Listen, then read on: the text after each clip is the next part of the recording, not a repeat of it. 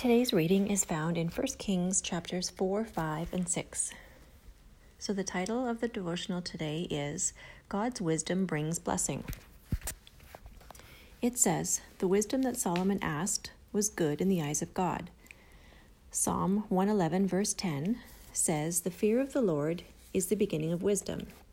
I've come to recognize the word fear in this context to mean respect. A good understanding have all those who do his commandments. This verse shows us that Solomon preferred to seek God's face rather than to pursue the things of the world. The Bible explains Seek first the kingdom of God and its righteousness, and they shall be added unto you. And that's Matthew uh, chapter 6, verse 33. This helps us to see that God added everything in Solomon's life. The devotional goes on to say that when we put God first and have a heart that fears, aka respects and honors Him, whatever we need will be provided. When it's meant to be, nothing can stop it.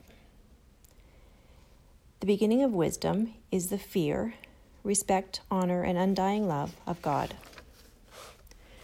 Dear God, I thank you for the times when you make your presence known so vividly and I pray for a heightened sense of awareness to seek the not so obvious times as well, because I know you're still with me.